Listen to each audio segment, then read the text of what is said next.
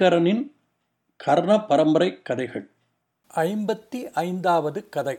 ஒருவருக்கொருவர் உதவி செய்து கொண்ட பூனை நாய் நரி. குழந்தைகளே இது மத்திய ஐரோப்பாவில் சோர்ப் என்ற பழங்குடி மக்கள் சொல்லும் கதை. வயதான காரணத்தினால் வீட்டை விட்டு வெளியேற்றப்பட்ட ஒரு பூனையும் நாயும் ஒரு நரியை சந்திக்கின்றன. அவைகள் மூன்றும் ஒருவருக்கொருவர் உதவி செய்து கொண்டு தங்களுடைய லட்சியங்களை அடைகின்றன. எப்படி? கதையை கேளுங்கள். ஒரு ஊரில் சைமன் என்ற ஒரு விவசாயி இருந்தான். அவன் மனைவி பெயர் சூசன். அவர்களிடம் ரொம்ப வருஷங்களாக ஒரு பூனை இருந்தது.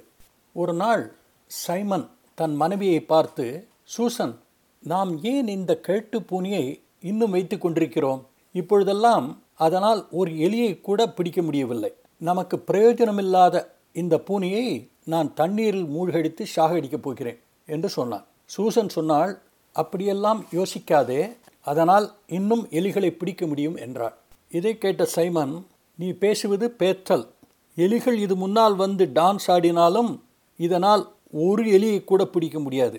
நான் வெளியே போய்விட்டு திரும்பி வந்து இதை மூழ்கடிக்கப் போகிறேன் என்று சொல்லி வீட்டை விட்டு வெளியே சென்றான். தன் கணவனின் பிடிவாத குணத்தை மாற்ற முடியாது என்ற நினைப்பில் சூசன் தன் வேலைகளை கவனிக்க சென்றாள். கணவன் மனைவி வாக்குவாதத்தை அடுப்புக்கு பின்னால் ஒளிந்து கொண்டிருந்த பூனை கேட்டது. தன் எஜமானனின் கடுஞ்சொற்களை கேட்டு அது ரொம்பவே வருத்தப்பட்டது. அது மெதுவாக சூசன் பக்கம் வந்து அவள் காலடியை நெருடி மியாவ் மியாவ் என்று கத்தியது. சூசன் கீழே பார்த்தாள். பூனை பார்த்த பார்வை அவளை என்னவோ செய்தது. அதன் மேல் இறக்கப்பட்டு ஒரு முடிவுக்கு வந்தாள். வீட்டுக்கதவை திறந்து பூனையை பார்த்து எஜமானர் வருவதற்குள் இங்கிருந்து ஓடிப்போய் உன் உயிரை காப்பாற்றிக்கொள் சீக்கிரம் என்று பூனையை விரட்டினாள். பூனை கொஞ்சம் கூட யோசிக்காமல் அந்த வீட்டை விட்டு ஓடி பக்கத்து காட்டுக்குள் சென்றது. வீடு திரும்பிய கணவன் பூனை எங்கே? என்று தேடினான். சூசன் சொன்னாள் பூனை எங்கேயோ ஓடிவிட்டது என்றாள். பீடை ஒழிஞ்சது நல்லதா போச்சு என்றான். ஐயோ பாவம் வாயில்லா ஜந்து எங்கே போயிற்றோ என்று சூசன் வருத்தப்பட்டாள். அதே ஊரில் சைமன் வீட்டுக்கு பக்கத்து வீட்டில் பீட்டர் அவன் மனைவி மேரி வசித்து வந்தார்கள். அவர்களிடம் ஒரு நாய் ரொம்ப வருஷங்களாக இருந்தது. ஒரு நாள் பீட்டர் தன் மனைவியிடம் மேரி இந்த கழுட்டு நாயை ஏன் நாம் இன்னும் வைத்து கொண்டிருக்கிறோம்? அது பாதி செவிடு கண்ணும் சரியாக தெரியாது தேவையில்லாத போது குறைக்கிறது. தேவைப்படும் பொழுது அது ஒரு சத்தத்தையும் எழுப்புவதில்லை. அதனால் அதை கொன்று விடலாம் என்று முடிவு செய்து விட்டேன் என்று சொன்னான். இதை கேட்ட மேரி பீட்டர் அப்படி சொல்லாதே. அது இன்னும் நமக்கு உபயோகமுள்ள ஒரு பிராணி தான் என்று சொன்னாள். இதை கேட்ட பீட்டர் மேரி பைத்தியக்காரத்தனமாக பேசாதே. நம்முடைய காம்பவுண்டு முழுவதும் திருடர்கள் இருந்தாலும் இந்த நாயால் அவர்களை கண்டுபிடிக்க முடியாது. நான் ஒரு முடிவு செய்துவிட்டேன் இப்பொழுது எனக்கு வெளியே வேலை இருக்கிறது. நான் திரும்பி வந்தவுடன் இதை நான் கவனித்துக் கொள்கிறேன் என்று சொல்லி வீட்டை விட்டு வெளியே போனான். அறையின் மூலையில் உட்கார்ந்து கொண்டிருந்த அவர்கள் வீட்டு நாய் இவர்கள் பேச்சை கேட்டு மிகுந்த வருத்தப்பட்டது. எஜமானர் வெளியே போனவுடன் நாய் எழுந்திருந்து மேரியை பார்த்து ஒரு சோகமான குரலில் குறைத்தது. இதனுடைய அவலக்குரலை கேட்ட மேரி பச்சாதாபப்பட்டு வீட்டு கதவை திறந்து நாயை பார்த்து உன் எஜமானன் வருவதற்குள் இங்கிருந்து ஓடிவிடு. சீக்கிரம் சீக்கிரம். எங்கேயாவது போய் பழுத்துக்கொள் என்று நாயை விரட்டினாள். நாய் கொஞ்சம் கூட தாமதியாமல் முழு வேகத்துடன் அந்த வீட்டை விட்டு பக்கத்துள்ள காற்றுக்குள் புகுந்தது. வீடு திரும்பிய பீட்டர் நாயை தேடினான். மேரி வந்து சொன்னாள் நாய் ஓடிப்போய் விட்டது என்று. பீட்டர் அதை கேட்டு நல்ல வேளை நான் அதை கொல்ல வேண்டிய அவசியமில்லை. அதே ஓடிவிட்டது. தொலைந்தது பீடை என்று திருப்திப்படுத்தி கொண்டான். மேரி மாத்திரம் பாவம் வாயில்லாத பிராணி என்று வருத்தப்பட்டு கொண்டாள். இப்போதைக்கு இந்த ரெண்டு தம்பதிகளையும் விட்டுவிட்டு நாம் பூனையையும் நாயையும் தொடர்வோம். பக்கத்து பக்கத்து வீடுகளில் இருந்தாலும் இந்த பூனையும் நாயும் அவ்வளவு நல்ல நண்பர்கள் இல்லை. ஆனால் இப்பொழுது நிலைமை மாறிவிட்டது. இரண்டும் காட்டில் ஒரு பெரிய மரத்தடியில் சந்தித்தன. அதன் அடியில் உட்கார்ந்து ரெண்டும் தங்களுக்கு ஏற்பட்ட பரிதாப நிலைமையை சொல்லி சொல்லி பொறுமை கொண்டன. துக்கத்தில் இரண்டும் நண்பர்களாக மாற வேண்டிய ஒரு கட்டாயம் ஏற்பட்டது. அந்த சமயம் ஒரு நரி அங்கே வந்தது. நாயும் பூனையும் புலம்பிக் கொண்டிருப்பதை பார்த்து ஏன் இங்கே உட்கார்ந்து புலம்பிக் கொண்டிருக்கிறீர்கள்? என்று கேட்டது. பூனை சொல்லிற்று நான் சின்ன வயதில் ஒவ்வொரு நாளும் நிறைய எலிகளை பிடித்திருக்கிறேன். இப்பொழுது எனக்கு வயதாகிவிட்டது. முன்ன மாதிரி என்னால் எலிகளை பிடிக்க முடியவில்லை. என் எஜமானன் என்னை மூழ்க அடிக்க நினைத்தார். நான் எஜமானி அம்மா தயவில் அங்கிருந்து ஓடி வந்து விட்டேன் என்றது. நாய் சொல்லிற்று நான் பல வருஷங்களாக என் எஜமான் வீட்டை காவல் காத்து வந்திருக்கிறேன். இப்பொழுது எனக்கு வயதாகிவிட்டதனால் என் எஜமானன் நான் எதற்கும் உபயோகமற்றவன் என்று நினைத்து என்னை கொல்லப்போவதாக சொன்னார். எஜமானி அம்மாள் தேவில் அந்த வீட்டை விட்டு நான் இப்பொழுது ஓடி வந்து விட்டேன் என்றது.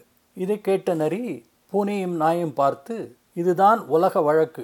கவலைப்படாதீர்கள். நீங்கள் மறுபடி உங்கள் எஜமானர்களின் மதிப்பை பெற நான் உங்களுக்கு உதவி செய்கிறேன். அதற்கு முன் நீங்கள் எனக்கு உதவி செய்ய வேண்டும். நான் இப்பொழுது ஒரு கஷ்டமான நிலையில் இருக்கிறேன்.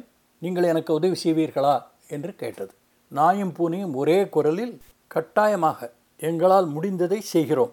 அப்படி என்ன உனக்கு கஷ்டம்? என்று கேட்டன நரி சொல்லிற்று ஓனாய் என்னை கொல்வதற்காக என் மேல் போர் தொடுத்திருக்கிறது.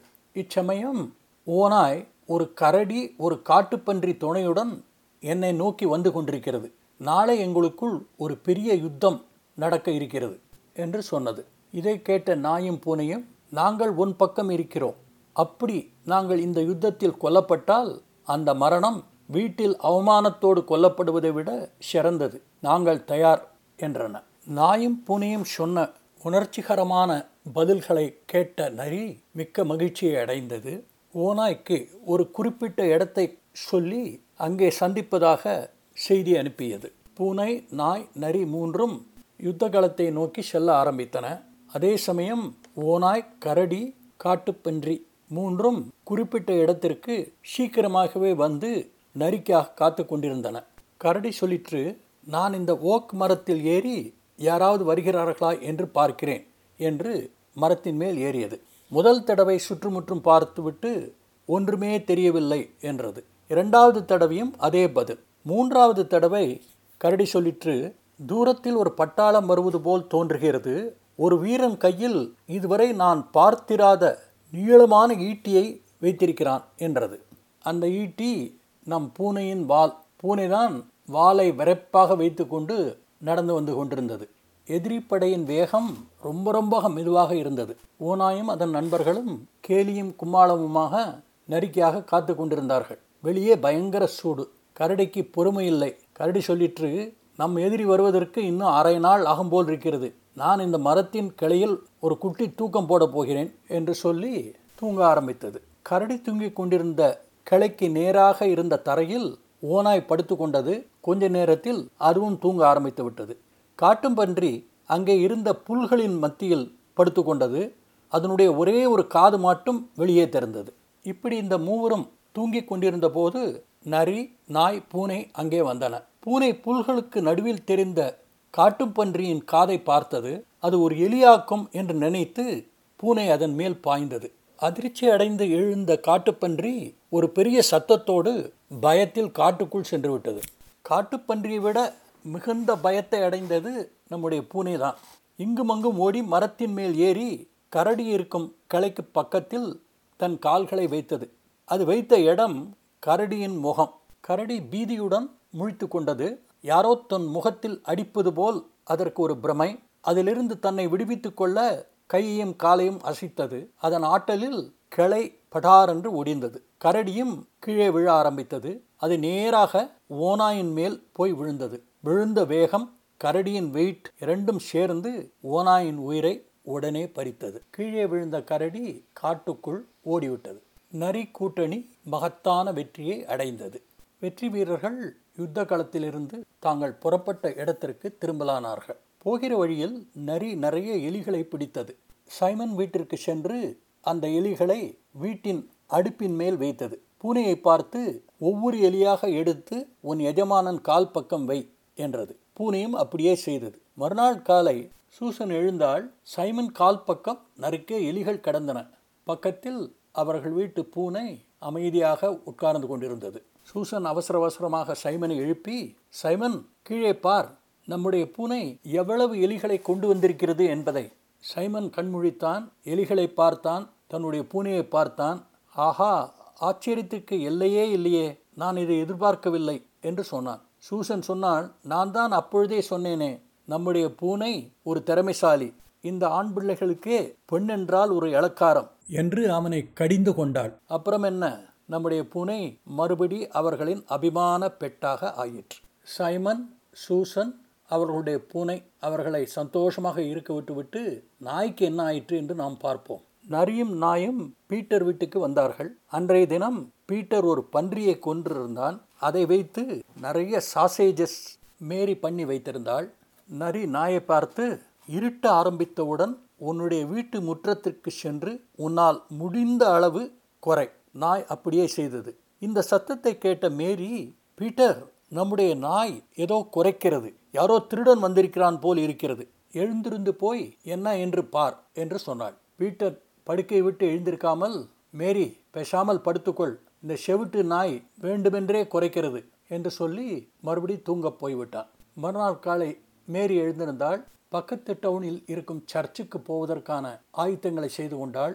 அந்த டவுனில் இருக்கும் தன்னுடைய சித்திக்கு கொஞ்சம் சாசேஜுகள் எடுத்துக்கொண்டு போகலாம் என்று நினைத்து கிச்சன் பக்கம் சென்றாள். அங்கே அவளுக்கு ஒரு பெரிய ஆச்சரியம் காத்து கொண்டிருந்தது. அவள் பண்ணி வைத்திருந்த சாசேஜ்களில் ஒன்று கூட அங்கே இல்லை. கிச்சன் தரையில் ஒரு பெரிய ஓட்டை இருந்தது. உரத்த குரலில் தன் கணவனை கூப்பிட்டு பீட்டர் இங்கே வந்து பாரு. ராத்திரி பூரா திருடர்கள் ஓட்டை போட்டு வந்து நம்முடைய சாசேஜ் எல்லாவற்றையும் எடுத்துக்கொண்டு போயிருக்கிறார்கள். நான் உன்னை கூப்பிட்ட பொழுது நீ எழுந்து வந்திருந்தால் இந்த திருட்டை தவிர்த்திருக்கலாம்.